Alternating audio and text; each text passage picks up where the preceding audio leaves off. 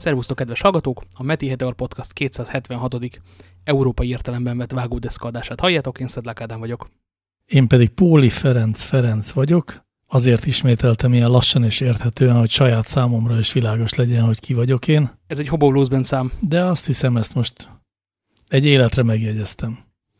Akár csak azt a Hobo Bluesben számot. Ezzel kezdjük az adásnaplót. Én nagyon szeretem, hogy ilyen kultúrmozaikokat így bepakolunk a az adásba, hiszen hát a minket hallgató általában mégiscsak informatikáját érdeklődő embereket valamilyen módon ki kell művelnünk. Hú, most megsértődtetek rám? Hú, mi lesz itt ma? Igen, igen, lehet, hogy sértő volt, de pedig nem, nem, elmondom egy elméletemet. Lehet, hogy már elmondtam. Ha elmondtam már az elméletemet itt adásban, akkor mindenképpen szakíts félbe, kérlek kelt. Csendesen gitározok közben, nézi blues tizet, düm-düdümböt. Az elméletem úgy szól, hogy az informatikusoknak van egy elég jelentős rétege, vagy százaléka, vagy mit tudom én, a rétege az jó lesz talán, akik úgy küzdenek meg azzal a kihívással, hogy az informatika maga az egy rendkívül sok szabály közé szorított, hát bizonyos, bizonyos nézőpontokból nézve monoton, míg egyébként más nézőpontokból nézve a legkevésbé sem monoton tevékenység, de mindenképpen egy ilyen, egy ilyen nagyon ilyen lefolytott, vagy olyasfajta dolog, ami, ami az élet egy csomó területén lefolytja Érted, mit akarok mondani? Hogy ez hülyeségnek hangzik Értem, eddig? Hat, hat fejezem be a hogy közben üres óráikat ikebanázással töltik. Biztos, igen, nem ezt igen, akartad mondani, ezt de annyira szép mondani. lenne. Így van. Tehát, hogy én nekem nagyon sok olyan informatikus ismerősöm van, aki egyébként azzal, hogy nem is tudom, azzal egyensúlyozza ki az életét, hogy, hogy kifejezetten komoly jártasságot vagy, vagy érdeklődést árul el különféle tök humán témákban, legyen az zene, irodalom, játék, kinek micsoda, de tényleg fotózás. Szóval, hogy, hogy én a, a sztereotípiákkal szemben, ami szerint a, az, az, az a már nagyon unalmas régi sztereotípia, hogy a testes, pizzazabáló, sötétben ülő ember a programozó, ezzel szemben én egyre inkább azt élem, hogy a, hogy a programozó az egy egyébként az átlagnál műveltebb, mármint humán értelemben is műveltebb figura. Vagy mondjuk, hogy van egy ilyen rétege. Nem mindenki természetesen, de hát a humán műveltségűek között sem mindenki, sőt, mondható általános értelemben vett jó embernek. Én ezzel nagyon szívesen találkoznék, de nekem nem ez az alap, alapélményem. Nem is a testes pizzazabáló egyébként, hiszen legalább tíz évet túl vagyunk azon a határon, amikor az informatikusok már nagyon szép kockásingbe öltözött emberek, akik üres óráikat ö, ö, izgalmas metázenekarok koncertjén, vagy ö, izgalmas, gyorsan menő autók gyűjtésével töltik. Ugyanakkor ö, ennek a trendnek azt a fajta visszakanyarodását én még nem látom, ahol, ö, ahol egyrészt valamely fajta humán műveltséget akarnának ők szerezni. Másrészt, hogy ez visszaszivárogna a, a szakterületükbe, és akkor megjelenjen például a tudományosság iránti igény az informatikában. Nem, de az ö, talán fura is lenne. Nem tudom, nem, szerintem nem, én nem keresem ott azt, ezt, ezt a fajta, tehát hogy mondjam, ugyan, ahogy, ahogy a, a lakatosoknál, vagy a, vagy a marósoknál sem keresném, vagy az asztalosoknál a tudományosság iránti igényt, ugyanúgy a programozásban sem keresném azt. Egy átlagmarós általában véve bármit is csinál, marjon bár hengerfejet tangba is, akkor is kevesebb ember életére van hatással, mint, mint szerintem egy átlag informatikus. Igen, de ettől még igaz az, hogy egy átlag informatikus is pontosan ugyanazt csinálja, mint egy marós az ideje nagy részében. Viszonylag könnyedén előrántható kéznél levő tudásdarabokból, vagy akár konkrét kódrészletekből épít fel valami olyasmit egyébként, amit már sokszor sokan felépítettek, és ez, ez az ügyfél is csak azt kéri, hogy itt legyen egy űrlap, és hogyha belekattintok az egyik mezőbe, akkor mit tudom én, milyen uh, script fusson le. Szóval, hogy azért ez mégiscsak többnyire erről szól, és ebben nincs hol tudományosságot keresni. És természetesen igazad van, hogy amikor meg, amikor meg ilyen mission critical rendszereket terveznek, akkor ott ez fontos lenne. Én azt gondolom, hogy ott egyébként meg is történik. Szóval ott, ott nagyon sok tudomány van, nagyon-nagyon-nagyon sok tudomány van. És én, én azt is látom, hogy... nem látom, tehát, hogy hát, millió embereket kiszolgáló rendszerek kerülnek ki úgy, hogy azt ö, senki olyan nem látta, és itt már nem a, a egyik kódert szeretném kiemelni a csoportba és ránézni csúnyán, hanem mondjuk azt a menedzsert, aki, aki specifikálta, vagy azt a business aki próbálta megérteni, hogy ott az oldalaknak mi, azért, mi a, a vágya, hogy, hogy olyan ember, aki más emberekkel gyakorta beszél, ö, erre nem nézett rá. A tipikus példa erre például a közműszolgáltatók internetre kiengedett felületei. Amik rendszeresen megújulnak, és egyre, egyre vadabbak. Hát ebben egyetértek. Nem feltétlenül, tehát az elműnek én végignéztem az elmúlt három évben a változásait. Az első verziója a ö, órállás diktáló és ö, online fizetős cuccuknak, az egy valami SAP pluginnek a webes felülete volt, kiengedve a nyilvános internetre. Azóta már terveztek hozzá menürendszert, azóta sem tudom, hogy három, öt menü közül háromba beleillene az, hogy hol lehet számlát fizetni. Ez mindig végig szoktam zongorázni, hát ha valamelyik alatt megtalálom, havonta egyszer meg is keresem. Pedig ez hát nem tűnik egy olyan nagy feladatnak amúgy. Ja, de akkor ugyanazt mondjuk, hogy az elmű, az, az jó példa, mert az elműt azt én is szent döbbenettel figyelem, és pont, mint hogyha most ebben a hónapban jött volna ki egy új, új felület, de most nem tudom, hogy a gáz, NKM földgáz szolgáltatónál, vagy az elműnél, ami... Szerintem NKM lett, mert elmű nem változott, mintha ebben a hónapban fizettem villanyszámlát. Én viszont most diktáltam két napja mérőállást, és hogy most nem fogom, illetve majd mindjárt meg fogom tudni mondani, de addig is elmondom, mert az az érdekes része, hogy most megváltozott megint a felület, és most az a változás történt, hogy a, az eddig desktopra és mobilra is optimalizált, illetve hát erre a két felületre két különböző elrendezést kínáló oldal, az egységesen mobil felületté vált, ami desktopon, vagy akár laptopon ilyen nevetségességig nagybetűs, teljes képernyőszélességű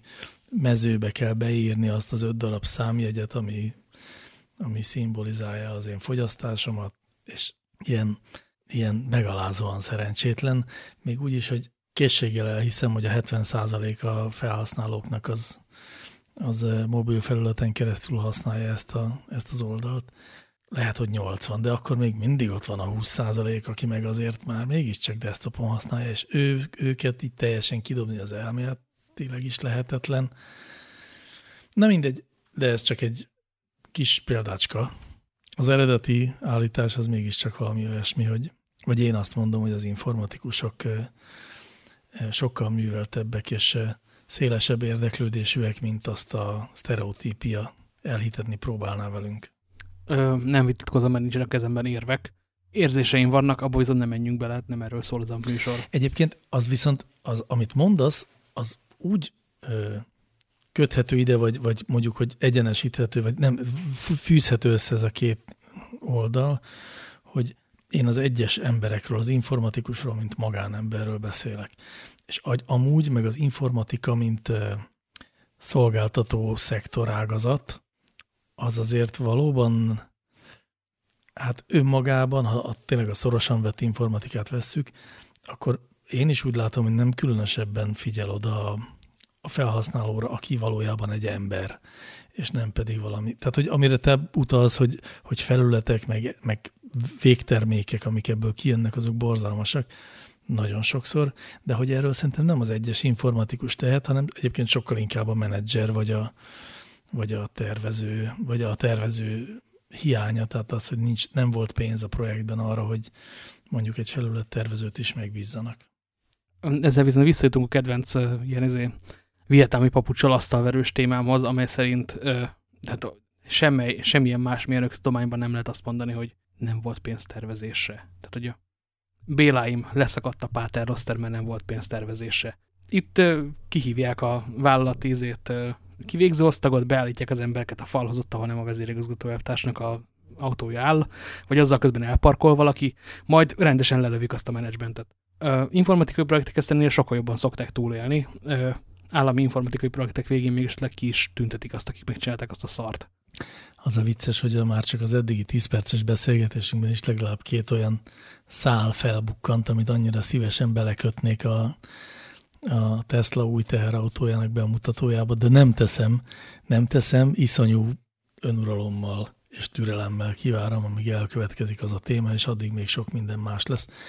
Mert még... Horrible én fogom védeni azt a, hát az S3 trió szponzorált a gépjárművet. Volt neked S3 triód? Nem tudom, mi az az S3 trió. Az a, az a videókártya, ami egyszerre több poligont is meg tudott jelenteni, de azért nem nagy számosságút. Uh -huh. Korai 3D gyorsítód. A menő gyerekeknek akkor, ha jól emlékszem, akkor 3D FX-ük volt.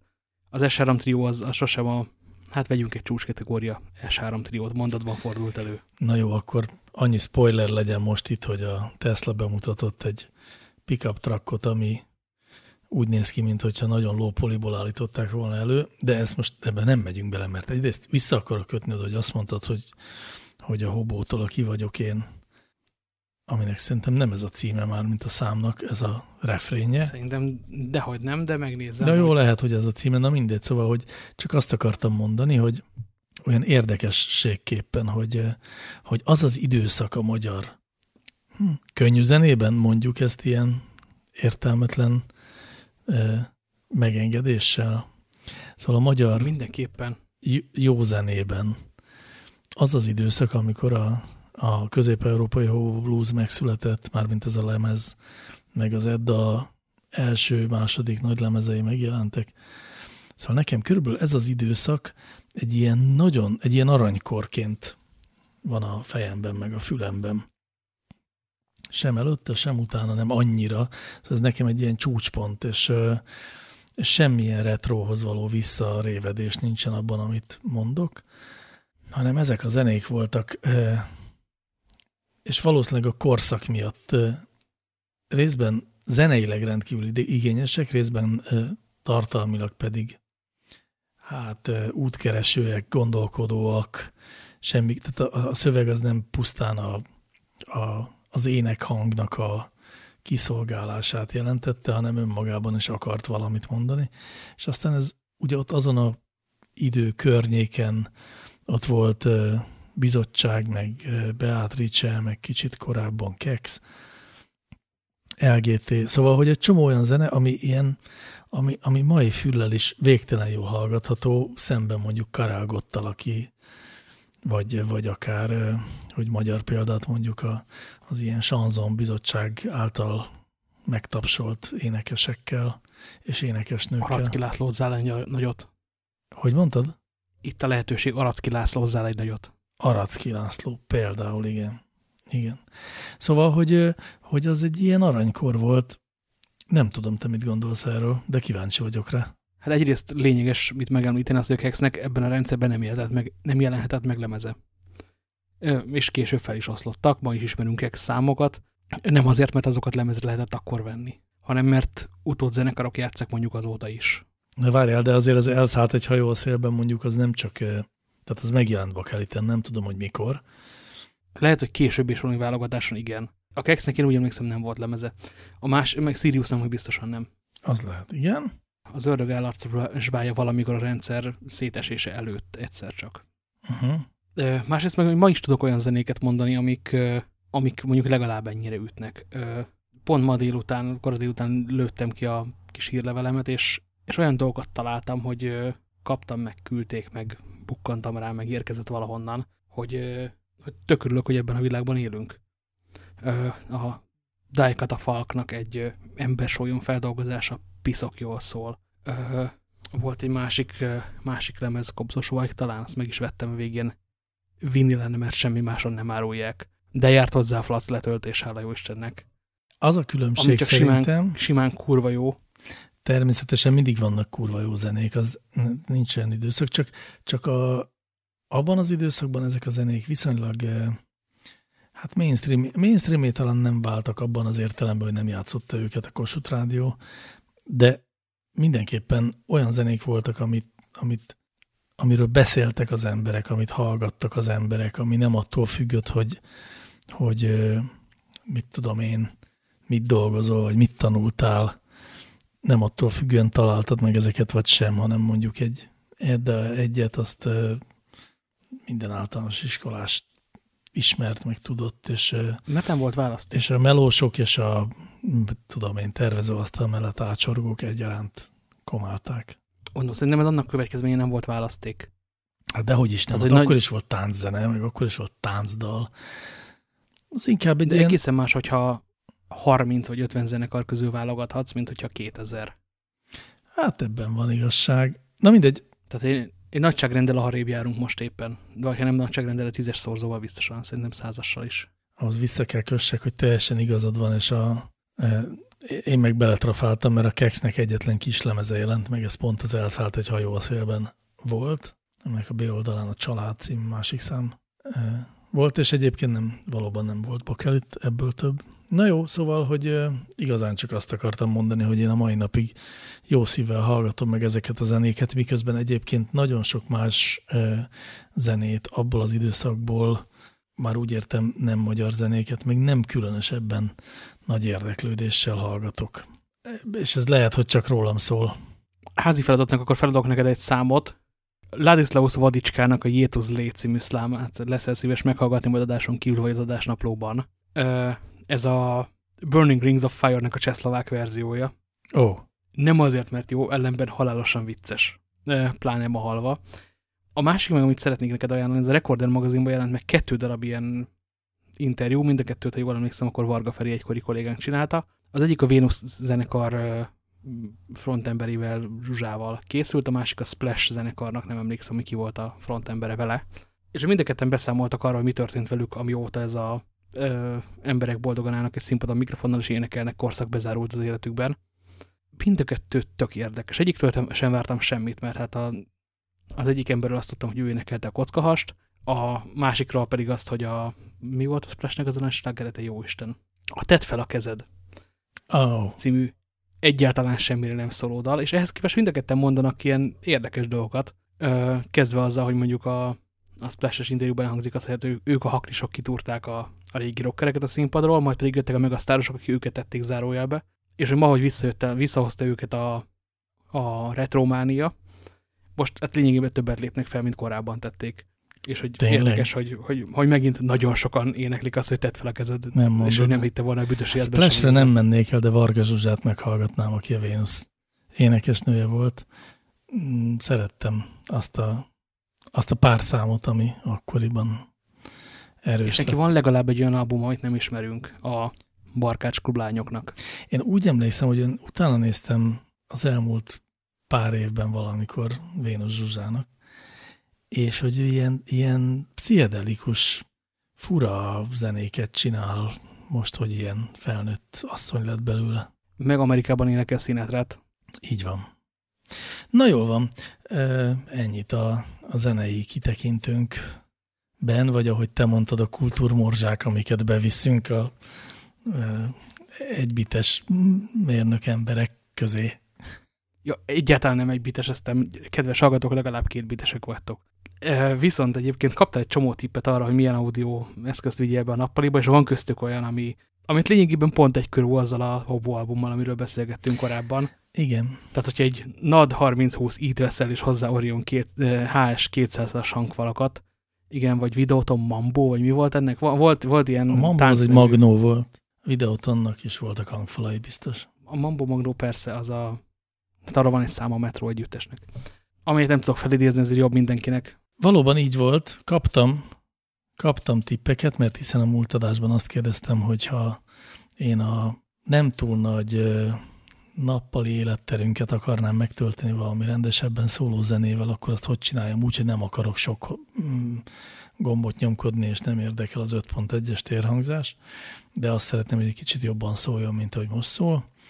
És hát ugye a kérdés igazán arra vonatkozott, hogy milyen zsánerban kéne egyáltalán gondolkodnom, tehát hogy milyen hangkeltő eszköz nevét mondjam ki a boltban, amikor amikor keresgélni akarok, és úgy igazándiból három irány jött le abból, amit a kedves hallgatók mondtak. Az első irány az a, az némiképp megerősített engem abban, hogy ez a soundbar gondolat, ez nem olyan rossz. Természetesen a News and Podcast szultánja az csak legendás uralmának köszönhetően nem mondta el, hogy ez mekkora hülyeség. Szóval, hogy ezt egy igazán komoly audio szakértő nem ajánlja de ez volt az egyik irány. A másik irány az a, az a 2.0-as vagy 2.1-es aktív hangfal című kategória volt, amit polc sugárzónak is hívnak, és alapvetően arról szól, hogy van benne erősítő is, nem csak. Tehát valami két fa, fa hangfal, némi erősítővel, e, jobb esetben Bluetooth-szal, amiből remekül szóló darabok vannak, körülbelül ebben a 30-40-50 ezer forintos kategóriában, akkor igazándiból négy van, mert felmerült még a, a, az ilyen okos vagy nem okos, de egy darab ö, ö, kis centrifugának álcázott hangkeltő eszközök, mint az IKEA Symfonisk, vagy a Harman Kardon Aura 2-es, vagy a, az Apple HomePod. Ezt is ajánlották sokan. És akkor végül többen is elvezettek engem a, a vintás cuccokhoz, a 90-es évek gondolom én tranzisztoros, vagy esetleg már integrált áramkörös erősítője plusz mondjuk két Orion hangfal hoz, illetve az építs magadnak saját hangszóró című dologhoz. Igaz, hogy kézzel kell kapcsolgatni a bemenetek között, de cserébe milyen jól fog szólni, és nincs benne az a sok szennyező mocsok elektronika. Ezek voltak a főbb megállapítások, és akkor én próbáltam ezt feldolgozni. Egyrészt, hogy egy valamit gyorsan leszögezzek, én ezt az egész vintás dolgot ezt nem értem ahogy nem értem azt se, hogy, a, hogy most miért is gyalázzuk az elektronikát. Mármint, bocsánat, a digitális megoldásokat. A digitális megoldások biztos, hogy távolítják a hangot attól, amit rögzítettek a stúdióban. Ez nem vitatható. Az, hogy milyen irányba távolítják, az szerintem minimum vitatható, vagy véleményes. És itt olyan sok szempont lehet, hogy, hogy ezt a, a puritán hangmegszólaltatásban való hitet, ezt én nem osztom. Közbeszúrnék egy kérdés, ez egyébként megközelítő gazdasági oldalról is. Amennyiben, ha 10 éve került egy erősítő 50 ezer forintba, levonjuk belőle a reklámot, ezt, azt, amazt, és ott, ott van a maradék, az a műszaki tartalomra költődött rá. És ha ma kerül egy erősítő ugyanennyibe, de abban már benne van a Spotify licenc, Bluetooth licenc, Wi-Fi licenc, meg még két-három dolog, Airplay, amit akarsz, akkor van egy olyan logika, amely szerint ezek a plusz pénzek, ezek a műszaki tartalomból vonódnak le. Azt kell felmérned neked, hogy javult-e az elmúlt, mit tudom tíz évben annyit a, az elektronika, vagy lett-e annyival olcsóbb, hogy te ugyanazt kapod meg, plusz Bluetooth-szal, plusz csengettyűkkel és csillentyűkkel, és még mindig jó. Értelek, és el is fogadom ezt az érvelést, de én Spotify-ról hallgatok most már zenét. Eszembe nem jutna egy vinilt elővenni. És ezért aztán, aki azt akarja bemagyarázni, sokkal jobban szól, csak éppen az kell hozzá, hogy minden régi legyen, és ez a sok újdonság, ez a hülyeség, mint a Spotify, ez ne legyen, az szerintem egy tök másik hozzáállásról, világról beszél. Ő egy, ő valami olyasmiben tolja, Szóval nekem ez kicsit olyan, mint amikor uh, sielni jártunk a barátaimmal, és van egy uh, a barátaim között, aki harcos képviselője a, a régi dolgok, jobb dolgok, mint az új dolgok elvnek. Ő volt az, aki a carving léc logikáját, illetve létét nem volt, tehát tagadta teljes erejéből.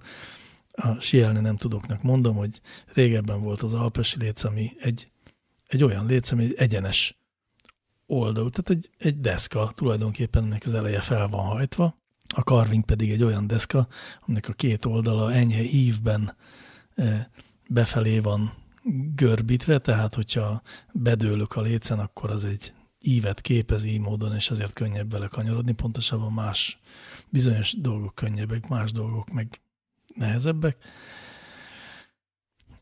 És ez a haverunk mondta azt éveken át, hogy már pedig helyette ne sieljen az a síléc, majd ő siel, és hogy a Carving egy úri huncutság, amire ő erre a népszerű vonatra nem hajlandó felülni.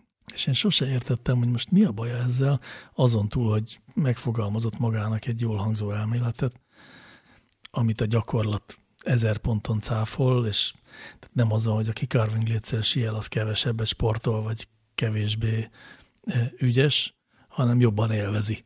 Pusztán erről van szó. És hogy minek ennek a dolognak ilyen a régi jobb elvi alapon ragaszkodni. kicsit ilyennek érzem ezt a vintage izét, hogy hát igaz, hogy nincsen Spotify, meg igaz, hogy rá kell dugni egy fillérekbe kerülő, tehát nyilván e, fejvakarásos, vagy legalábbis kétséges minőségű Chromecast audiót, de azok a tranzisztorok, azok tényleg abban benne van a, a csoda. Bocs, a vinilről egy, egy szó sem volt ebben a vitában, tehát azt elrángattad ide. Na most az csak én, de, de ugyanezt gondolom, hogy egy, egy olyan erősítő, aminél nagyon sok pénzt költöttek, a, tehát ahhoz képest persze több pénzt költöttek a technikára, mint ma, amikor egy csomó más járulékos költséget is kell ugyanabból az, az árból fedezni. Igazad van, hogy valószínűleg jobb technika van benne. Vagy legalábbis az akkori kor színvonalán jobb technika van benne. Szerintem az is igaz, hogy az akkori kor színvonala az kilométerekkel, hanem száz kilométerekkel van elmaradva a maitól. Tehát, hogyha ugyanúgy ma ráköltenének ugyanannyi pénzt át, átváltva, érted, hogy mondom, egy mai cuccra, és ugyanúgy nem tennének bele wifi licenszet, akkor ma egy sokkal jobb dolog születne, mint hogy néhány, van is ez, a, ez az irányzat, amikor ilyen nagyon pronyó, egyszerű, mármint hogy egy dologra jó erősítőket csinálnak nevetségesen olcsón, amik fantasztikusan szólnak. Szóval, hogy, hogy értem, el is hiszem, hogy jól fog szólni az az erősítő, de valahogy ez az, ez az irány engem nem érdekel. Én, én nem akarok kézzel váltani a hangforrások között. Ezt totálisan elfogadom, csak azt mondom, hogy van egy olyan megközelítés, hogy a, az a dolog, ami a hangot kiadja ebbe a rendszerbe, az legyen egy ilyen nagyjából fix dolog, amit nem tudom, tíz évente elviszel egy emberhez, aki megfújja kontaktspével a kontaktokat benne, és akkor annyi. Mondom, értem. És ne kelljen vele törődni, tehát, hogy a, ez nem annyira a modern technológiával való szemben is szerintem, hanem a, a technológia eltamagocsisodásával szembe. Tehát tudod, amikor jön valamihez egy szoftver frissítés, meg kell nézni, hogy ez még tudja -e azt, vettél -e hozzá 4K támogatókábelt, stb. stb. stb. Tehát ahogy most a, az átlag két-három évre tervezett technológiánkat cserélgetjük szinte folyamatosan, ahhoz képest, hogy valamit betámasztottál egyszer a pócra. Ott van neki a helye. Három havonta leporolod, és van hang az egy ilyen nyugis dolog. Hát nyugis dolog, de cserébe ugyanazt tudja, amit 40 évvel ezelőtt tudott, és azt állítja, a, a létével tagadja azt az elmúlt 40 évet, azt állítja, hogy ami az elmúlt 40 évben történt, az mind hülyeség. Én meg azt gondolom, hogy ez a hülyeség. Nem, azt mondja, hogy zene változatlan bakóta. Mert ha egyszer erre egy bármilyen jelforrásból ráküldesz zenét, akkor az szólni fog. Az, hogy, azt, azt, hogy mit kötsz rá a végén kettő darab RCA kábelen, az, az neki teljesen hogy az, hogy az Chromecast, az egy nem, DA konverter, egy bármi. Szerintem ez így, nem, ez így nem állja meg a helyét, mert hogy ami azóta történt, azok, abban vannak olyan funkciók, amik egy, egy teljesebb élményt ígérnek. Miről beszélsz? Csak mert én egy ilyen rendszerben élek egyébként. Térhangzás, tehát, hogy... mindenféle olyan elektronikák, amik a, régi elektronika gyengességeiből adódó ilyen bottleneckeket küszöbölik ki, vagy próbálják meg eltüntetni, akár csak ilyen pszichoakusztikus trükkökkel. Térhangzásod egy izével gyümölcscentri fogával ugyanúgy nem lesz. Mi? Mi van? Tehát, hogy od odaraksz egy Apple HomePodot, egy ilyen izét kis ja, szemetes értem, vödröt, úgy. az ugyanúgy nem lesz. Hát dehogy is nem. De lesz. Egy darab hang, hangszórót van, az elirányítja de nem, nem, arra. De a szobára sejt valamit. Tudod, hogy a HomePodban nem egy darab hangszóród van hanem sok. Egyrészt azok a hangszórók próbálnak különböző irányokba, különböző módokon szórni, másrészt pedig tényleg bevetnek olyan pszichoakusztikus trükköket, amitől úgy tűnik, mintha sok hangszóró lenne sok helyen elhelyezve. Én értem, hogy van egy csomó emberben egy ilyen, egy ilyen rossz érzés, hogy engem itt most átvernek, hogy úgy csinálnak, mint hogyha térhangzás lenne, pedig nem is az, is az agyamat megtrükközik. És nekem csak ne trükközze meg senki az agyamat. Én ezzel nem így vagyok, én szeretem, ha megtrükközik az agyamat. Egyáltalán nem erről beszélek. Egy soundbar van a tévém alatt, pont ezért nem várok semmit a soundbarokról, a soundbaroktól. Mert az pattantja jobbra-balra a különböző falakról a hangot, ellenben nem szól jól. Nekem jó tévézéshez, mert, mert ha tévézésről van szó, egyáltalán nem vagyok igényes. Ugyanakkor meg kb. annyiért vettem azt a soundbart, amennyit te most rászántál, épp ezért vagyok kíváncsi abban, hogy csalódni fogsz -e abban, amit te megvettél most úgy, hogy ez a modern technológiának a a csúcsa is ezéből csinálták csodából. Á, nem, nem hiszem ezt. Azt hiszem, hogy inkább azt gyanítom, hogy csalódni fogok. Amúgy. de, de csak azért, mert, mert nem szánok rá elég pénzt. De mindegy, nem, nem, nem, nem, nem az én, nem az én soundbarom az izgalom. De hallottam már csodát egyébként. De a csoda az akkor volt, amikor jó fülhallgatók kerültek a fejemre. Mert azok úgy szóltak, ahogy kellett.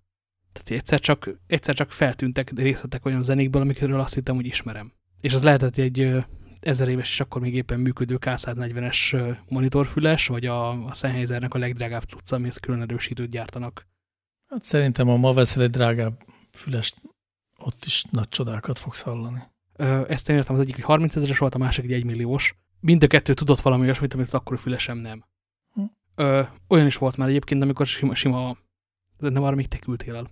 Amikor a Bizsók Audiohoz, akik azt hiszem azóta nem léteznek, mentem el meghallgatni egy jól megtervezett hangfalat, amit úgy csináltak meg, hogy a lakásba be lehessen úgy akasztani a falra, hogy, hogy ne tűnjön hangfalnak első körre, kép mögé rejtették, nagyon vékony voltak, szexi, és rendkívül tisztán szóltak. És aztán megkérdeztük a csávot, hogy mennyibe kerül, azt mondta, hogy 600, 600 per hangfal pár, ilyenkor az ember kettőt visszalép, és zsebre vágja a kezét, nehogy hozzányúljon.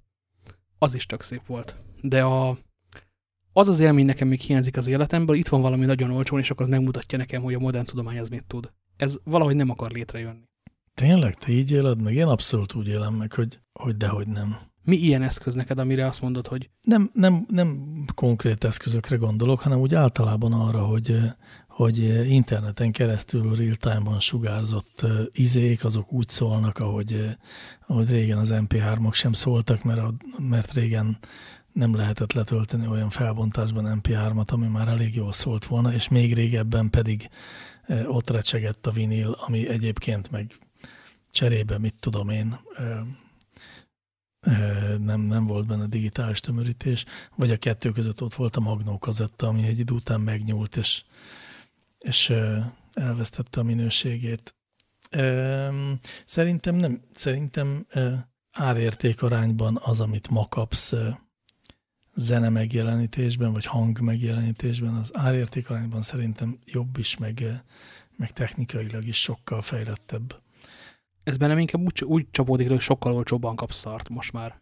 Ez igaz, de semmilyen értelemben nem nincs viszonyban azzal, amit én mondtam, hogy sokkal olcsóbban kapsz jót kell is. feltörni, hogy vala, valami szóljon. A sokkal olcsóbban kapsz jól, az nekem még hiányzik. És az nem is eszköz oldalról jött egyébként ez a változás, hanem mondjuk szolgáltatás oldalról. Tehát amikor a Google egyszer úgy döntött, hogy gyerekek, itt van nekünk ez a YouTube nevű szolgáltásunk, amint tömegek hallgatnak zenét. Mi lenne, hogyha nem 8 kilobittel tömörítenénk az MP3-at rajta, mert most már tényleg kezd szégyen teljes lenni. És akkor elkezdtek, e, egyszer csak elkezdtek már nem nagyon szarul szólni a YouTube videók. De ez, ez megint egy, egy gátlónak a kihúzása volt, nem a, nem a szintlépés, hanem a beértük egyszer csak azt, hogy a CD-k régen szóltak. Igen? Igen. És? Ennyi. Hát de beértük. Sőt, talán most már le is hagytuk. Lehagyhatjuk, ha akarjuk. Azért ilyen, ilyen messze nem mennék. Hát nézd, olyan értelemben igaz, hogy, hogy amennyiben tömörítetlen digitális zenét tudhatsz hallgatni streamingben, az jobb, hát mint a CD. A Tidalra is van hozzá füled. Így van. Erről egyébként be tudok számolni, mert a beszélgetés meg a, a hallgatói ajánlatok mentén eljutottam egyébként Attilának, Attila hallgatónknak köszönhetően eljutottam ahhoz a YouTube csatornához, amit egy Gedeon nevű fiatalember csinál, aki hifiről beszél, hát mondjuk, hogy fiatalosan, és a, azt úgy értem inkább a fiatalos, tehát nem úgy, hogy jó pofa szlenget használ, hanem sokkal inkább úgy, hogy, hogy nem a, a 60 pluszos audiofileknek a szent lángoló szemű őrületével, hanem egy ilyen, egy ilyen realista a mai világ dolgaihoz igazodó gondolkodásmóddal. És, és hogy ő neki volt egy videója, ami arról szól, hogy Spotify vagy Tidal, vagy Tidal, bocsánat, Tidal ajánlotta, azt mondta, hogy bárki meg fogja hallani az ő füle segítségével azt, hogy melyik melyik. És mivel a Tidalnek van egy, bocsánat, lábjegyzet, hát ha valaki nem tudja, Tidal az olyan, mint a Spotify, csak sokkal jobb minőségben streamel zenét. Nagyjából ugyanazt azzal a megkötése, hogyha nagyon obskurus zenéket hallgatsz, akkor azt nem találod meg Tidal-on, de én, amit kerestem, Lenne mindent megtaláltam. A nagyon obskurus zenék a Spotify-on sincsenek fenn, sőt. akkor mondjuk úgy, hogy egyel obskúrusabb, hát igen, nagyon obskúrus zenék a Spotify-on nincsenek fönt, miért is lennének, de a, de a, a Tidal-en kevesebb zene van fent, tehát ott egy, egy réteggel följebb ér véget a kínálat, mint Spotify-on. Viszont való igaz, a, meg, meg lehet hallani a különbséget, még nekem a képzetlen fülemmel is sikerült meghallani a különbséget. Megmutattam nálam jobbfülű barátaimnak, akikkel vaktesztet játszottunk, és a vaktesztből egyértelművé vált, hogy kérdés nélkül mindenki a, a, a Tidal-re mondta azt, hogy ez a Tidal. Tehát a, a tömörítetlen flac formátumú zene. Na de, ezt csak azért mondom, hogy, hogy tehát egy 30 napos triál verzió lesz bárki kipróbálhatja, majd egyébként havi, hát ilyen egy nagy malomkerék pizza, vagy két kisebb pizza áráért. Azaz azt hiszem 3000 forintért, 2900 valami ilyesmiért megkapja a, azt a tömörítetlen digitális formátumot, ami jobban szól, mint a CD, és egyébként ami e, a legtöbb előadónál tartalmaz egy olyan opciót is, hogy azt a mastert hallgatod, amit a, ami kikerült annak idején a stúdióból. És valóban lehet hallani a különbséget, de aztán abban is megállapodtunk nálam jobb fülű haverjaimmal, hogy hogy azért az átlagember átlag fülének a Spotify sem rossz, tehát nem, érde, nem biztos, hogy érdemes a Tidal kompromisszumait megkötni azért, hogy jobban szóljon. A fenet ugye én élvezem most, hogy, hogy jól szól, és többet hallgatok zenét azóta, mióta van egy Tidal accountom. De ez az előző beszélgetésünk csak annyiban kötődik, hogy már akár a CD minőségnél jobbat is kaphatunk az internettől. Szólj, jutsz a Bandcampig az a... Az Oda igazi. biztos nem, nem fogok, nem is akarok, egész biztos, hogy az, az, ott nekem semmi keresni valóm nincsen. Hogy a fenében lenne? Ott vannak érdekes zenék Nem, de azok engem nem érdekelnek az érdekes zenék. Tehát én, nem, nem, én nekem sem időm, sem kedvem nincsen ahhoz, hogy, hogy nagyon sok rossz zene között keresgéljem a jó zenét, és ezt tehát, hogy átvágjam magam egy ilyen tengeren, és eljussak olyan dolgokhoz, amit már 13 ember felismert, hogy az zseniális. Ez De ez nem érdekel. Nagyon, abszolút nem nagyon sok rossz zenéről beszélünk, ez nem egy izén CC-s zenetár, ahová bárki feltölti. Itt albumok vannak fent, viszonylag jól tegelve, viszonylag jól válogatható módon. A különbség, hogy nem feltétlenül vették a fáradtságot, vagy érzik azt, hogy, hogy nekik Spotify-on lenni kéne. Estenként egyébként vannak. Viszont ha ott veszel bármit, akkor annak a jó része az eljut egyszer csak a művész. Ez a lemegy a sarki boltba, és vesz úgynevezett sört belőle. Félrekanyarodás talán, de miért gondolja azt valaki, hogy neki nem kéne Spotify-on lennie? Az üzleti modellel nem ért egyet, vagy valamiféle gőgös távolságtartással úgy gondolja, hogy ő már pedig nem dobja a testét a tömegek elé. A Spotify legendásan szarul fizet az előadóknak, ha nem te vagy Taylor Swift. Tehát az üzleti modell miatt. És akkor ilyen értelemben a Bandcamp az egy, az egy jobban fizető Spotify, vagy egy, a, a szerzők érdekeit jobban figyelembe vevő Spotify? A Bandcamp az nem egy Spotify, Bandcamp az egy bolt. Egy olyan bolt, ahol végig lehet hallgatni kétszer, háromszor, négyszer az albumot, Értem, te úgy döntenél, albumonként hogy... vehet zenét. Igen. És így módon támogathatod az előadót. Igen, abszolút. Ellenben a, a Spotify nem tudom lejátszani, és sonként hány tized centet fizet, hát annál lényegében csak jobban lehet fizetni. Hát persze, más, más, nagyon más dolog. A, a, a Bandcamp akkor ezek szerint ugyanaz a mecenatúra modell, amit egyébként mi úgy szeretünk, és ami, amiben hiszünk is, talán nem azt mondhatom mind a kettőnkre, hogy a tartalomért fizetni így érdemes igazán, de ez ugyanakkor e, tömegmédiumoknál nagyon nehezen fenntartható. A tömegmédiumnak arra kell kihegyezni a modelljét, hogy egy, vagy manapság ez, ez a kialakult rendszer, hogy egy viszonylag fix, nem viszonylag egy teljesen fix havidíjért kapsz hozzáférést egy hatalmas könyvtárhoz. Ö, igen, ugyanakkor amikor a Spotify ez mostanában lett profitábilis, és még nem jár ott, hogy a rajta levő közepes és annál kisebb ö, alkotók úgy érezzék, hogy ők ezzel jól járnak. Azért ez nagyon nagy kérdés, hogy meddig biznisz. Én most a, a Spotify felől néztem, vagy a Bandcamp felől néztem, nem a, nem a zenekarok felől. Egy zenekar dönthet úgy, hogy nincs ott a Spotify-on, ezzel ugye csak veszít, tehát a Spotify-tól vagy kap filléreket, vagy nem kap semmit. De a hozzáfér, az ő hozzávaló hozzáférhetőség az mindenképpen nagyobb lesz, ha a Spotify-on van. Igen, a hozzáférhetőséggel nem lehet befizetni sárga csekeket. Tehát, hogy bemész a postához, és azt mondod, hogy Ebben, Van ebben kell, nincs hozzáférhetőségem? igazad, ez nem, nem, nem, ez ettől még kiröhögnek. nem, ezzel, ebben nincs igazad, mert természetesen azzal nem lehet befizetni sárga csekkeket, de az ismertséged növekszik, és ezért többen mennek el a koncertedre, vagy úgy általában a, az obskúrus hülyeségből valamivé válsz, pusztán azért, mert elérhető vagy egy olyan platformon, ahol sokkal több ember keres zenét, az igenis végül bevételként fog realizálódni egy másik lábon. Mondjuk nem tudom, érted, a merchandising lábon, vagy a koncert jegyek árbevételi lábán. Úgyhogy nem, nem, nem. Szerintem, aki eh, csak Bandcampen hajlandó megjelenni, az tényleg szerintem az magával cseszik ki. Szerintem, aki Spotify-on nem jelenik meg, és azt mondja, hogy Bandcampen jelenik meg, és mellette épít bárhogyan másik közösséget. Jó, az működhet, ö, igen. Az simán, simán dönthet jól. Tehát a, a, a Spotify nem az egyetlen játék. Pláne, hogyha nem hoz neked semmit. Hát elérést tényleg hozhat neked. Azt értem, hogy valaki elvből nem akarja odaadni az ő értékteremtését arra, hogy a Spotify keressen rajta pénzt, és neki még ne adjon belőle semmit szinte. Ezt, el, tehát ezt elvből értem, de ugye igen, jó. Tehát, hogy akkor mondhatjuk azt, hogy a, aki a Spotify-on hallgat meg, az nem nekem termel pé- pénzt, hanem a Spotify-nak, ez engem zavar, ezért aztán inkább egy olyan platformon jelenek meg, ahol nekem fizetnek azért, hogy zenélek. Az összes én platformjátszma arról szól, hogy egy darabig esetleg vannak közös ér- érdekeitek, utána a platform megerősödik, és onnantól kezdve te ö, elanyagolhatóvá válsz rajta. Ez a klasszikus játszma összes létező sajtótermék és a Facebook viszonyában a szemünk előtt játszódott le. Tehát, hogy építettünk ott egy fanbase-t, akárhány ezer, százezer, tízezer, millió embert, akit egy idő után ö, csak pénzért lehet utolérni, mert nem mi diktáljuk rajta a szabályokat. Platformon csak a platform tulajdonosnak jó igazából lenni.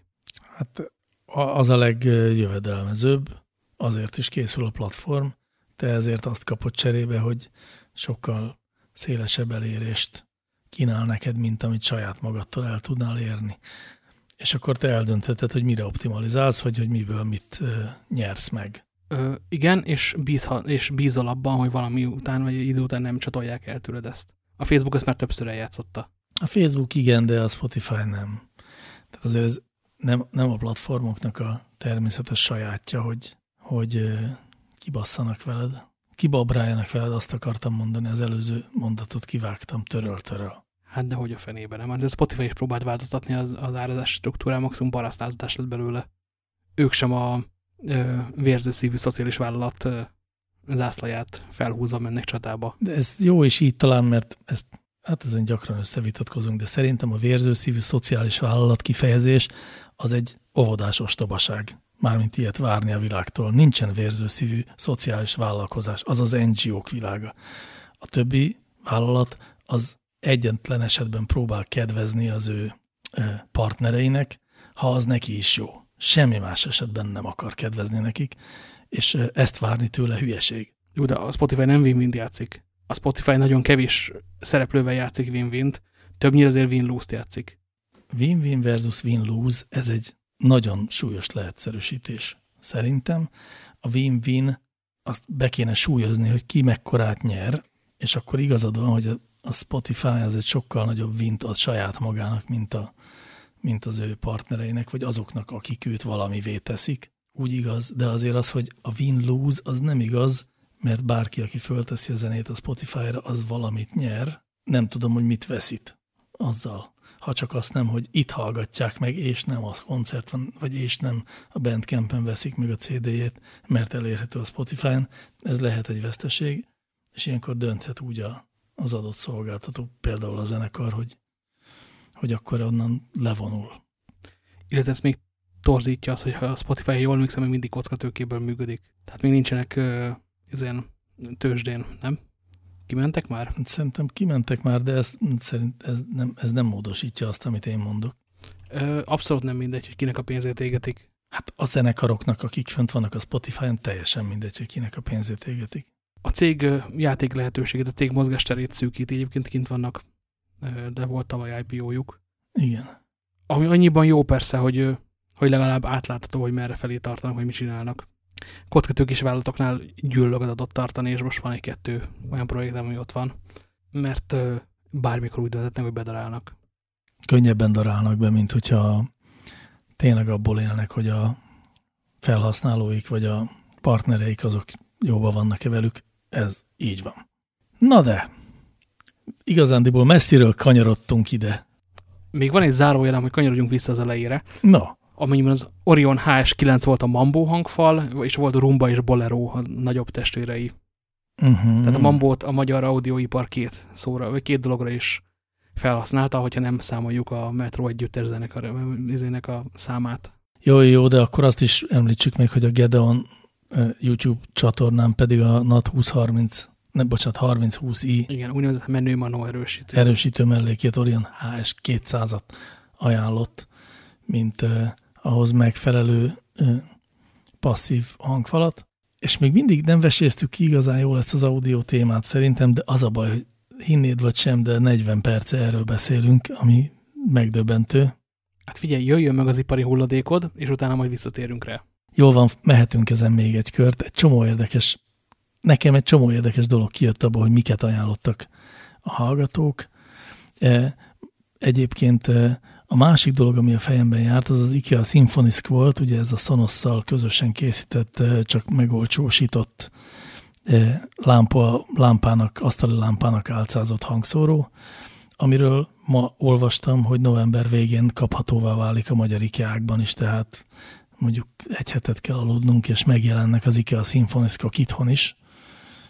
Viszont 30 ezer per hangfalért. Hát igen, de ennyiben nagyon hasonló ára lesz, mint, a, mint az olcsó kínai soundbarnak. Csak sztereóhoz nem árt kettő darab. A sztereó kérdés az egy, az egy érdekes ügy. Igen, most, most félek egy kicsit, hogy, hogy Szultán barátunk, aki a Newsan podcastnak a motorja a szívéhez kap, vagy, vagy soha többé nem áll szóba velem. Ugye nem mondod azt, hogy monóban szeretnél filmeket nézni? Hát filmeket simán nézek monóban, azt nem is persze. Hát szerintem, nem tudom, az nekem semmit nem tesz hozzá a filmhez, hogy szereóban van, vagy hogy öt pont. Nem mindegy, hogy balra lőnek, vagy, lőnek, vagy jobbról lőnek. De nem, de olyankor középről lőnek, vagy mindenhol lőnek. Nekem mindegy. Ferenc, egyszer, egyszer valami sztereó dolog elé ülje be most már az Isten szerelmére, mert... A, nem, a zenénél tényleg nem mindegy, talán, talán. De szóval az valóban van, és ezt, egy, ezt fontos megérteni ebben a beszélgetésben mindenkinek, hogy van akinek a mono egy ilyen alja szenny. Van akinek meg oké. Okay.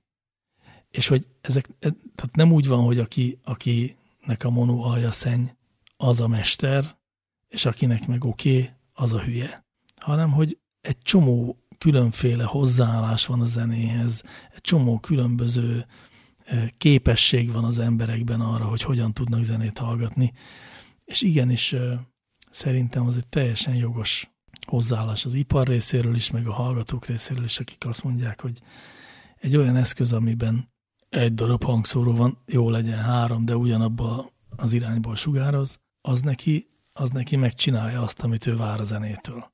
Ez tök rendben van szerintem, és bárkit, aki lenézi az egy hangszórósokat az ő ö, sok hangszórós csoda rendszeréből, na, az szerintem hülye. Én most teljes beszélességgel vállalom, hogy hülye vagyok. Már, már nincs, nincsen mi, amit kiépített a zenéből. Elfogytak a darabok. Hát jó, de ettől még azt elfogadhatod, hogy van, akinek más dolgok fontosak, és ez nem fontos. Azért, mert szerinted ez a legfontosabb dolog a zenében. Nem a legfontosabb a része egy fontos a része zene, a zenének. térbeli dolog. Az lehet, hogy másnak meg nem. Lehet, hogy másnak nem alkalmas arra az agya, hogy meghallja a térbeli dolgokat. Nem hallja meg a részleteket. Nem hallja meg a, azt a mérvadó különbséget. Mindig mindenki minden hangfal vagy hangkeltő eszköz tesztjénél elmagyarázza ezt a melyik zenész hol van a színpadon dolgot, hogy hallom-e, hogy honnan zenél a zenész.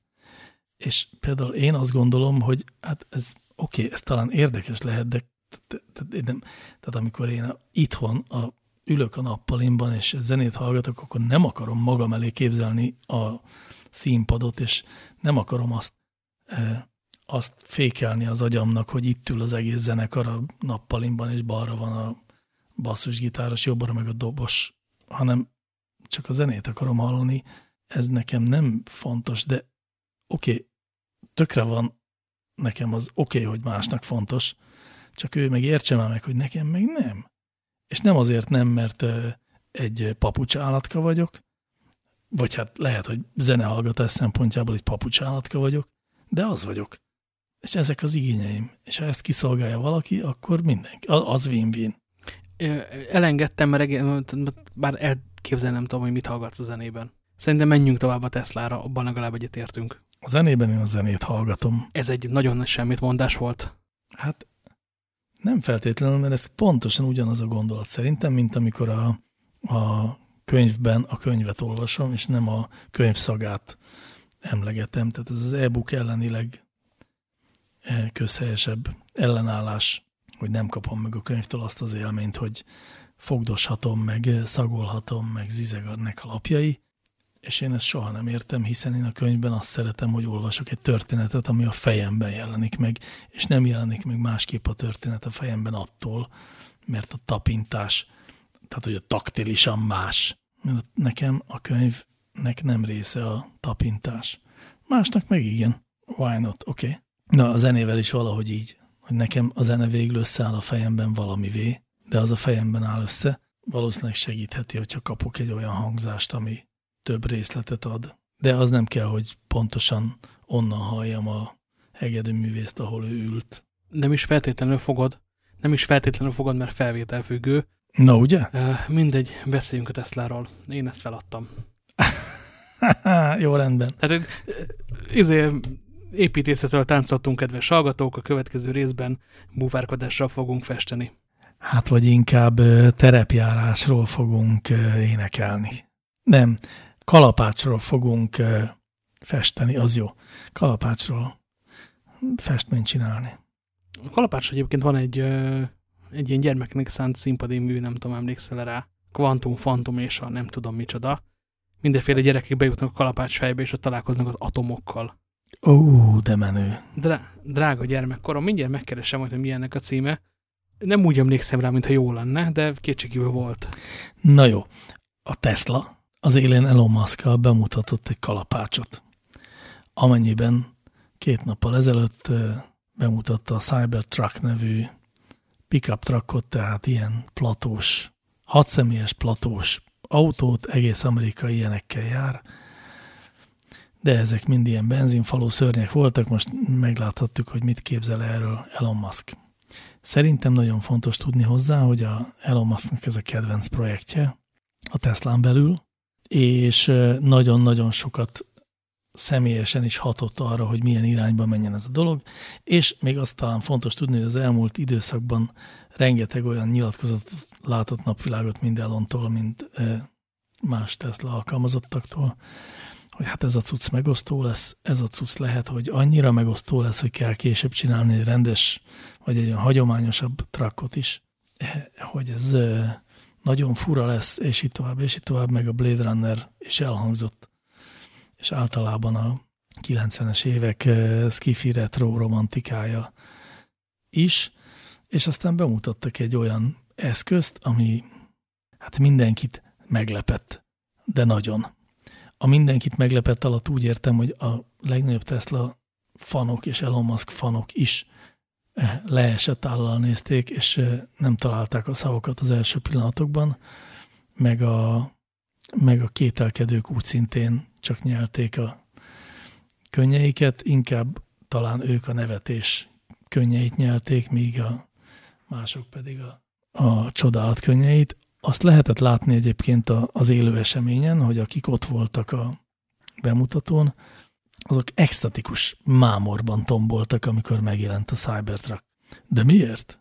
Mit gondolsz, Kárt? Hát gyanítom azért, mert mindjárt szerettek volna beköltözni a 90 éves évek legelejének valamelyik ótvar számítógépes játékába, ahol így néztek ki a gépek. Nem tudok mást mondani rá. Igen, úgy attól tartok, hogy már minden hallgatónk, mire ez az adás elér hozzá, olvasott erről a történetről, tudja, hogy a Tesla részvények árfolyama bezuhant 6%-ot, legalábbis a ma, ma, mai záráskor éppen 6%-ot esett a Tesla, köszönhetően annak, hogy mit mutatott be Elon Musk.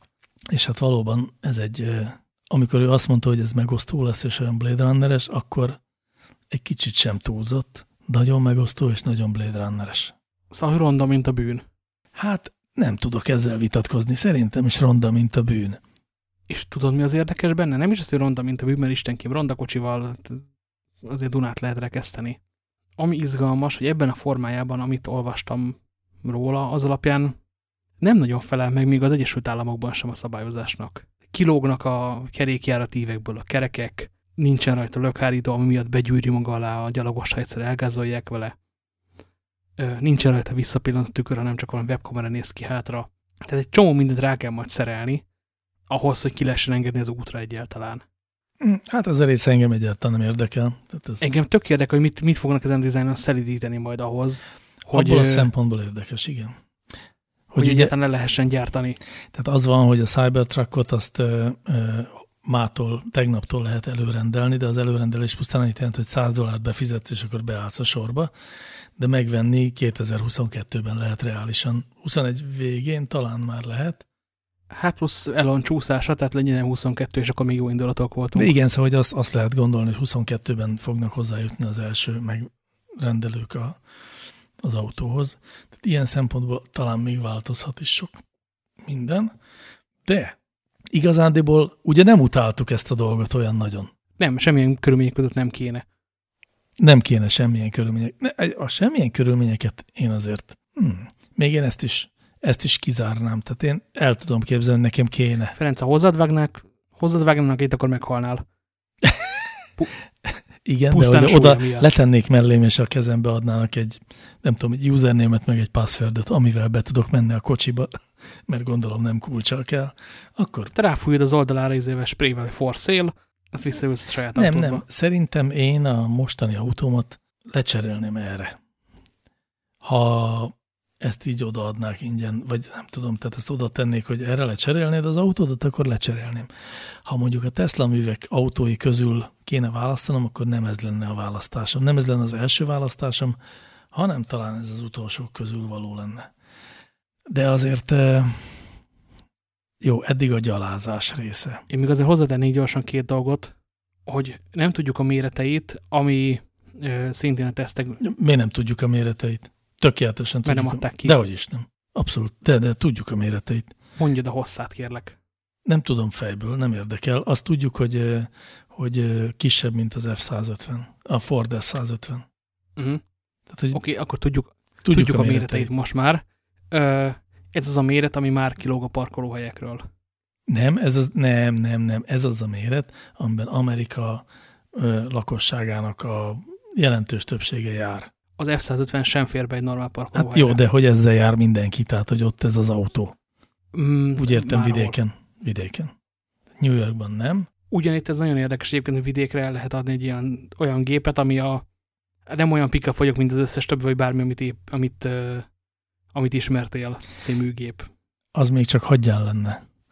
De Na jó, de meg kell, ezen a ponton meg kell kérdezem a hallgatókat, hogy kedves hallgatók, tegye fel a kezét, aki még nem tud erről az egészről semmit, és nem látta a, a Cybertruckot, mert hogyha nem látok kezeket, és nem látok, akkor nem kezdünk bele abba, hogy hogy néz ki, mert azt mindenki kellett, hogy lássa.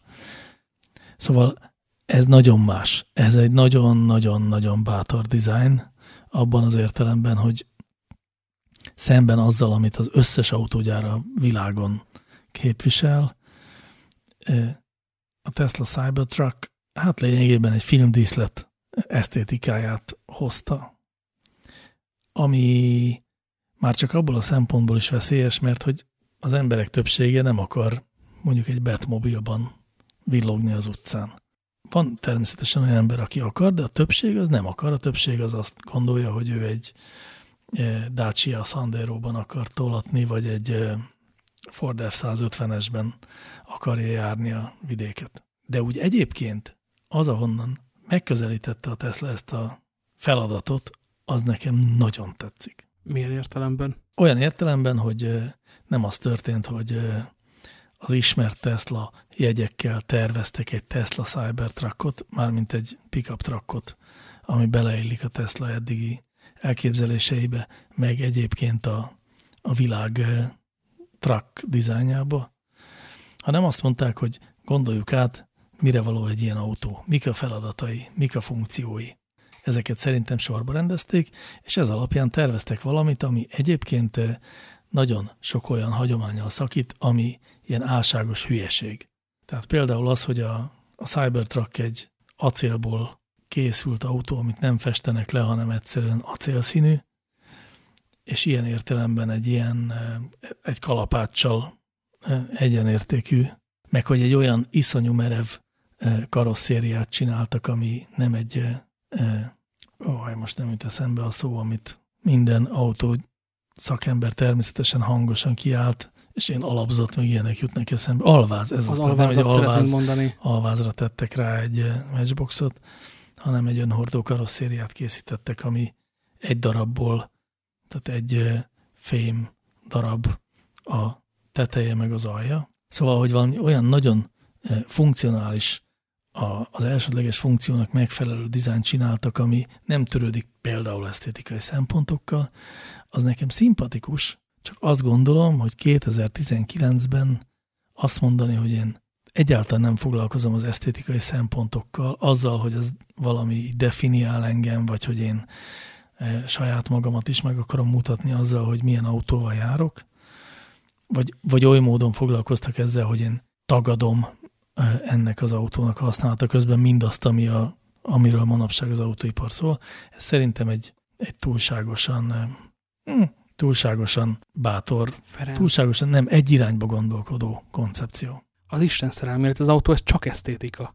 Az, hogy nem az az esztétika, ami mondjuk az F-150, amiből annyit adnak el Amerikába, hogy Elon Musk véres könnyeket sírna, hogyha megközelítené, az egy dolog, de ez ettől még csak esztétika. Vannak benne tök ügyes húzások, amik, amik praktikusak, amik azt mondják, hogy így is lehet kocsit csinálni, le lehet engedni a hátsó felfüggesztés, hogy egyszerűbb legyen rá felhányni vasvillával a trágyát, de ez a kevesebb benne. Meg az, hogy nagyon sok rakterek terveztek bele, mert meg lehet csinálni. Más kérdés egyébként, hogy a karosszéria az például pont egy olyan dolog, ami nem esztétika, hanem praktikum, mert nekik kell az, hogy a karosszéria aljába tudjanak aksikat pakolni, és egy hagyományos alváznál még variálni kell valamit, hogy, hogy védve legyenek az aksik, így viszont a szokott technológiájukat tudják használni.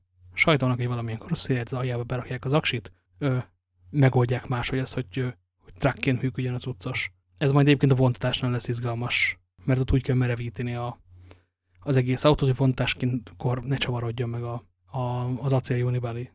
Tehát, hogy van benne nagyon sok tervezés, csak nekem meg pont az benne ez izgalmas, hogy nagyon sok mindent áldoztak fel azért, hogy, hogy építsenek egy Blade Runner autót. Mit áldoztak fel? Hát például első körben a, a szóba jöttő vásárlók nagy részét. Ja, azt, azt igen. Elon Musk azt mondták, hogy így néz ki a kocsi, vegye, akinek tetszik. És, és ha megnézed a, a reklámsotokat, a reklámrendereket belőle, akkor piszok jól néz ki, hogy egy darab ilyen vágtat keresztül a sivatagon. Amit nem tudunk, és ez lesz az igazán érdekes majd egyszer csak, hogy milyen ez, amikor nyolc darab ilyen parkol egy gyógyszertár előtt. Hmm. Tehát amikor ezeket, a, ezeket a, az egyediségében amúgy valamilyen módon szép szörnyeket beengedjük a, az emberek által lakott világba. Ezek kérdések, olyan kérdések, amikre nem tudjuk most a választ, és engem is izgatnak, hogy mi lesz a válasz. Azt gondolom, hogy lehet, hogy, hogy ezek jobban fognak illeszkedni a, a közeljövő, hát ilyen kulturális teréhez, mint az F-150-ek, de azt is el tudom képzelni, hogy pont az ellenkezője, és hogy teljesen nevetséges karikatúraként fognak megmaradni a, az autóipar emlékezetében. Te, a világ az nem cserélődik olyan gyorsan, ahogy ehhez hozzá kéne építeni egy teljes város, hogy ne tűnjön fel benne. Uh, szerintem meg de. Ha mondjuk az iPhone megmutatta azt, hogy a világ nagyon gyorsan tud cserélődni. Pillanatok alatt tud váltani egy koncepcióról egy másik koncepcióra, hogyha az valamiért megragadja a vevők fantáziáját. Tök másról beszélünk. Az iPhone az tök jól néz ki bárhol. Ha, ha az iPhone-ot előveszed a aranyjal futtatott Uránia filmszínházban, és küldesz egy SMS-t, nem lógsz ki a világból. Ja, ma. Na jó, de amikor az iPhone első verziója megjelent, akkor sok szempontból kilógtál a világból, és akkor mindenki röhögött is rajtad, hiszen volt egy eszközöd, ami nem volt fizikai billentyűzet, ami nagyon kényelmetlennek tűnt, és nem volt még egy csomó funkció, amit meg azért igazán illet volna tudnia. Persze, az a vasort és akkor, de nem, tehát a, várja, az emberek által alkotott világból kilóghatsz, legyen így. De az épített környezetből nem. Mert az iPhone az kicsi ahhoz, hogy... De hát miért a Tesla Cybertruck hogy lép ki, vagy hogy lóg ki az épített környezetből? A Tesla Cybertruck úgy, nem passzol hozzá. De vizualitásában?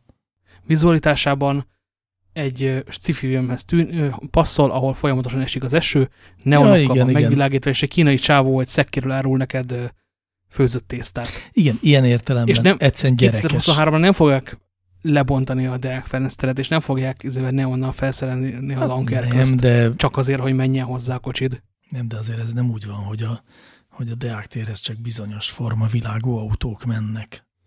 Nem, úgy, hogy a tér az lassan alakul.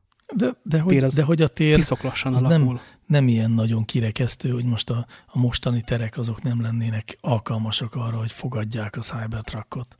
Szerintem ez nem igaz. Tényleg fura, meg nem, leginkább szerintem nem is az van a Cybertruckkal, hogy, hogy nem illeszkedik azokhoz a formákhoz, amiket manapság esztétikusnak tartunk, hanem hogy, hogy a mai esztétikai kánonból kilóg, mégpedig lefele vagy visszafele az időben, a 90-es évek hogyan képzeljük a jövőt világába passzol bele, egyszerűen hogy mondjam, nem veszi, tehát hogy, hogy, hogy retro az a baj vele, hogy nem előre mutat, hanem hátra. Valójában a 80-as évekről beszélsz. 80-asról, igen. A 90-es évek azok le voltak kerekítve. Nem, a 80-asról beszélek valóban. Szóval, hogy én ezt utálom benne nagyon egyébként, hogy, hogy így visszarévett a, nagyon visszarévett a Blade Runnernek a, a, az eszköz nélküliségébe, tehát nem a minimalizmusába, hanem hogy eddig tudtak eljutni gondolatban, vagy, vagy dizájnban az akkori jövőlátók. Még csak ez sem, mert a Blade Runner az másik felében Art csak azt nem tudták belerakni ebbe a kocsiba. Én egyébként érzem benne, de ez most nyilván nem akarták belerakni az Art Deco-t, és bárki, aki ma bele akar rakni van be egy Art Deco ilyen paszt, az szerintem mm, szegényes eszközkészlettel dolgozik. Mert az megint azt csinálja, hogy tagadja az elmúlt száz évet, ami hát egy hülyeség egy hülyeség, de azzal, tehát azzal lehet játszani. Bár, de a mai a... dolgokkal is lehet játszani, tehát tényleg nem kell azt mondani, hogy száz éve az egy élhető keretrendszer volt, ez az új, ez meg. Láttad te a Mercedesnek a, a kis izéjét? Egy ilyen Biztos régi nem. versenyautóból csináltak elektromosat. Nem tudom a számát, az a baj a cuccnak. Fogták azt a tényleg nem, nem is szivar alakú, hanem az annál egy tégla alakú versenyautót, és abból építettek egy, egy mai verziót, ami, ami elektromotoros, ami kompozitanyagokból készül, és ami rájátszik a régi formára. Tök izgalmas játék, bele fogom majd linkelni a, a adásnaplóba, mert, mert az is játék, de, de ott több minden volt benne. Ott nem Elon volt benne a, a vágya, hogy most építsünk ezért, építsünk Blade Runner-t, hanem, hanem hogyan lehet felvenni egy hagyományt úgy, hogy közben belerakjuk az összes modern cuccot. És ezekkel nincs is baj én szerintem egyetlen egy baj van a cybertruck hogy amit mondtál, hogy ez Elon Musknak a Love projektje, és hogy túl sokat beszélt vele. Szerintem ennyi történt. Túlságosan ö, olyan lett, amit egy ö, ehhez a dologhoz hozzá nem értő valaki vizionál. Vagy, szóval, hogy, hogy mondjam, eddig terjed el annak a, a design kvalitása. Vah, micsoda béna szavak ezek, de hogy érted, mit akarok mondani, hogy, hogy Elon túl sokat, túl, túlságosan meg mikromenedzselte ezt a projektet, és ezért lett ennyire a mai világból kilógós ez az autó. Egyszerűen, hogyha hagyta volna a designereket dolgozni, akiknek megmondta volna az ő preferenciáit, és hogy született volna valami, ami táplálkozik, a, táplálkozik 2019-ből, is, meg mindazokból, amit Elon bele akart látni ebbe a cuccba, akkor egy, akkor azt hiszem, egy tökéletes tárgy született volna. Ez így nem egy tökéletes tárgy, de szerintem csak egyetlen egy jogból nem az, hogy, hogy esztétikai értelemben nagyon beszűkült. Minden más szempontból szerintem rohadt menő. Dizájnban sosem volt erős a Tesla valójában. Hmm. É, jó, Igazából igen, szép autókat nem gyártottak. Hát...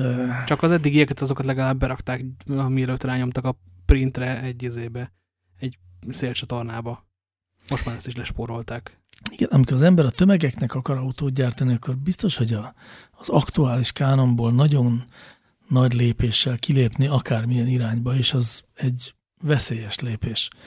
És úgy értem a veszélyest, hogy nagy valószínűséggel, tehát nagy statisztikai valószínűséggel bukásra ítélt lépés. Úgy értem tehát a veszélyeset, hogy üzletileg rossz döntés ekkora lépést tenni az aktuális tól bármilyen irányba elfelé. De szerencsére a Teslának van elég pénze a bankban, ezért nem fog semmi probléma történni vele. Hát én is azt gondolom, hogy ez egy lehet simán egy olyan projekt, ami egyébként állít valamiféle standardet, és mutat egyfajta karizmát a világnak, és aztán csinálnak egy olyan Cybertruck 2-t, ami, amit meg nagyon szívesen fognak megvenni tömegével az emberek. Mert egyébként minden más szempontból a Cybertruck jobb, mint bármi. Hát csak addigra kijön az F-150-ből, meg a, meg a Dodge Ram-ből is az elektromos verzió. Az F-150-ből nem fogják megcsinálni azt a verziót, ami jobban gyorsul, mint egy Porsche. Tehát, hogy a, azért ez, ez nem egy funkcionális előny, bár a, a, ugye demonstrálták a, a bemutatón azt, amikor a, amikor a Cybertruck röhögve elvontat bármit, beleértve egy F-150-et, aki a másik irányba akar tiszta erőből menni. De hogy, hogy az F-150-nek nem lesznek ilyen jövőképességei, hanem az egy korrekt, vagy gondolom én, de majd lehet, hogy pont emiatt, hogy a Tesla betett valami ilyen nagy pofont az asztalra, vagy egy nagy eh, kupat szart oda csapott az asztalra, hogy neztek, ehhez képest legyetek ti valamilyenek. És akkor kénytelen leszek emiatt érdekesebbek lenni, vagy izgalmasabbak lenni. Jó, ezek a trakok, ezek részben mun ezek munkaeszközök alapvetően. Igen. Van egy bizonyos százalék, amit azért adnak el, mert, mert ilyen szép nagy autóval biztonságos közlekedni, és legázolod még a kombányt is vele, de nagy rész munkaeszközök. És munkaeszköznél azért a nulláról százra az nem annyira fontos. Hát egyáltalán nem. Csak azt hagyott ki a számításból, hogy ezek az eszközök, mint minden autó, az nem csak munkaeszközök, hanem a tulajdonosának egy ilyen nagyon-nagyon fontos hétköznapi használati tárgya, ami mindenféle módokon interakcióban van az ő személyiségével, meg az ő ö, szociális beágyazottságával. Szóval, hogy ha bár a munkához, amire használja a Cybertruckot nem fontos a gyorsulás, de a személyiségének, tehát a tulajdonos lelkének meg tök fontos.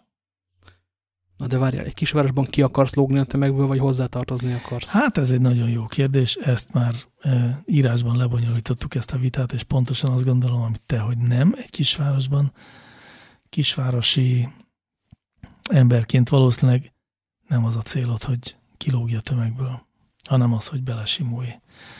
Vagy ha ki is akarsz lógni, az sokkal kisebb léptékben próbálod megcsinálni.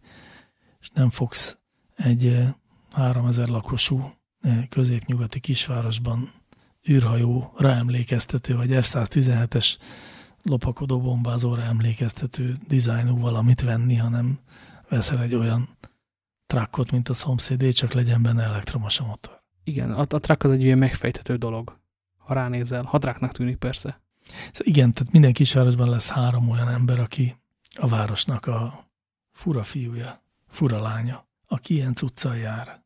És ő lesz a, a weirdo. Én így képzelem, hogy ez lesz a sorsa a Cybertrucknak, de a megjelenés pillanatától kezdve az jár a fejemben, hogy tökre lehet, hogy tévedek, tévedünk, és hogy, és hogy ez a dolog beüt. Nem azért, mert szép, vagy nem azért, mert hasznos, hanem mert lehet, hogy eltalál egy olyan igényt, amit mi nem jól látunk, de Elon meg jól látott meg. Ha beüt, az is veszélyes a cégre. Hála Istennek a Tesla az egy olyan cég, amire több minden tud veszélyes lenni. Ha nem jön be, akkor simán csak bedőlnek bele. Nem, ha nem jön be, akkor semmi, de nem, hát abban miért dőlnének bele. De nem gyártanak le csak 2000 példányt, mert senki se veszi, akkor, akkor oké. Okay. nézd, attól még a fejlesztésükbe rakták a pénzt. A, Tesla az ilyen szempontból nincsen tele LKP-val. Ha bejön, akkor kérdés, hogy gyártókapacitásuk lesz rá. Nem olyan nagyon sok pénzt raktak bele a fejlesztésbe, én úgy értettem a szakértők magyarázatát. Meglévő hajtásláncokat, meglévő motorokat használtak, terveztek egy karosszériát, nyilván írtak egy szoftvert, kitaláltak 30 jó kis dizájn ötletet, mint a e, lehúzható rámpát, ami az nem egy nagy e, költségű ötlet megvalósítás. Csináltak hozzá egy kvadot. Csináltak hozzá egy kvadot, de hát az filérekből megvan. Még az is lehet, hogy fékelték az egészet, mint a, a, mint a törhetetlen üveget, amit egyébként illettek is a, az átlátszó fém kifejezéssel nagyon vicces módon. Jó, az speciál kínos volt. Az nagyon-nagyon kínos, annál semmi se volt kínosabb. És ebből egyébként közben az is lejött talán, hogy, hogy mennyire egy kis projekt ez ahhoz képest, hogy mondjuk mekkora projektként kezel egy hasonló témát, egy GM vagy egy Ford. Jó, de egy GM vagy egy Ford az autókat ad el. A Tesla is autókat ad el szerintem. Más eh, nézőpontból közelíti meg az autógyártást és nincs természetesen olyan ipari hagyománya. Más időtávra néz előre. Valószínűleg ez is igaz, igen. Ezen a ponton szerintem az fontosabb különbség, hogy a, hogy a Ford vagy a General Motors az nehezebben tud kiszakadni egy hagyományból, ami nem csak egy elméleti ragaszkodás egy hagyományhoz, hanem millió praktikus oka is van, hogy miért tervez meg olyannak egy kocsit, ami ennek megtervez, egyszerűen számára gyárthatóbb azokkal a beszállítókkal, azokkal az alkatrészekkel, azokkal a érted, lámpaszállítókkal gondolkodik, akik már megvannak. De ennek ott van a másik oldal is, hogy a Tesla autók még nem elég öregek azt, hogy tudjuk, hogy hogyan öregednek. Míg ez a tudás benne van egy GM-ben, meg egy, egy Fordban, meg egy bárkiben. Az egy csomó olyan változást látok, amikor Tesla bekerült egy olyan helyre, ahol esik az eső, és akkor hirtelen rájöttek arra, hogy kell gumitömítéseket rakni egy autó, mert különben csöpög. Így van, de szerintem az jól látszik azon, hogy hogyan veszi a világ a Tesla autókat, hogy amit mondasz, az az embereket, pontosabban egy olyan részét, egy megfelelően nagy mennyiségű vásárló réteget egyáltalán nem érdekli, hogy hogyan öregszik a Tesla. Nem azért veszi, mert 30 év múlva is ugyanazzal a Tesla autóval akar járni, hanem mert most azzal akar járni, és ezt a Tesla jól szolgálja ki, és ilyen értelemben kurvára mindegy, hogy hogy öregszik a Tesla. A nagy mennyiséget eleve ö, zárójelbe tenném, de ezzel megint messze megyünk el. Természetesen ahhoz a, mit tudom én, a, a tömegautógyártókhoz képest igen. A Tesla kis mennyiségben ad el autókat. Többet ad el, mint a, igen. a Rolls-Royce, de még mindig a kicsi klubban játszik. Igen, de úgy csinálja ezt, hogy, hogy a kulturális hatása az jóval nagyobb, mint a volumenbeli. Igen, ez egy jó PR, az er-, erről beszélünk, erről már húzamosabb ideje egyébként. Szerintem túlbeszéltük a Tesla Cybertruckot ahhoz képest, hogy, hogy hát három év múlva lesz belőle autó. Térjünk erre vissza, amikor létezik. Vagy amikor újabb design verziók jönnek ki esetleg, én azt gyanítom, hogy nem pont így fog kinézni az első autó, amit egy rendes vevő a kezébe kap. Hát legalábbis sárányot rá kell rakni pontagesztéssel a végén. Hát egy kicsit nagyobb sárhányot, igen. De mondjuk a belső terén is lehet, hogy még érdemes lesz egy-két, nem is tudom, ilyen bérlettartó mélyedést beletenni a szélvédő alatti kalaptartós, nem kalaptartónak hívjuk, na mindegy, a műszerfalba. Majd meglátjuk. Nagyon bátor cucc volt egyébként, én igazándiból tisztelem ezt a dolgot. De egy kicsit monomániásnak tartom a projektet. Én értem, értem, hogy autógyártótól nem azt várom, hogy bátor legyen. Hát de miért a Teslától? Mit vársz tőle? Ha, ha részvényese vagy, akkor azt várod, hogy nagy nyerességet termeljen, ha meg csak kívülről nézed, akkor azt várod, hogy az autóipart bögdösse. Ha meg Tesla vevő vagy, akkor meg azt várod, hogy ilyen jó gimikek legyenek benne. Ezeket mind hozta szerintem. A profitot talán nem. A bögdösésen szerintem ez messze túlment. Tehát ez a oké, okay, Elon Musk most beleszart a zongorába, most arra várunk, hogy értik-e. Így van, igen, ez pontosan, így, ez pontosan így van. És nekem tetszik, amikor valaki beleszerik a zongorába. Szerintem pedig a avantgardon túl vagyunk egy laza 30-50 évvel. Ha az árdekót meghaladottnak tartjuk, akkor, akkor ezt is. Én nekem tetszik. Akkor is Akárhogy is. BBB. Ellenben. Ellenben? Ellenben elfogytunk az idővel, és van Á, egy bizony. csomó témánk, úgyhogy hát szerintem búcsúzunk el a kedves hallgatóktól, és nézzük meg, hogy jövő hétre mit tudunk ebből besuszterolni. Szerintem mindent viszünk a jövő hétre, úgyhogy szervusztok, kedves hallgatók, köszönjük, hogy hát ha eddig kibírtátok, az tényleg azt jelenti, hogy bármit eltűrtök nekünk. Beszéltünk a zene hallgatásról és az autóvezetésről végül is a világ két legfontosabb témája, talán a szex még a harmadik. Úgyhogy nem csináltuk rosszul, de mármint az, hogy mit választottunk témának, hogy mennyit beszéltünk róla, azt meg majd ti eldöntitek. Igen, tiltakozni a szokott eléréseinken lehet, tehát infokocmeteor.hu, patreon.com per vagyunk Instagramon, van egy meteor.hu nevű oldalunk, ami momentán hát a legfinomabb is megfogalmazva kihívásokkal küzd, de ez ki, ezen kihívásoknak a kiixelésével foglalkozunk. Emellett vagyunk Facebookon, és néha észreveszünk, ha ott írtok. Köszönjük, hogy velünk voltatok, jövő héten újra megpróbáljuk. Szevasztok! Sziasztok!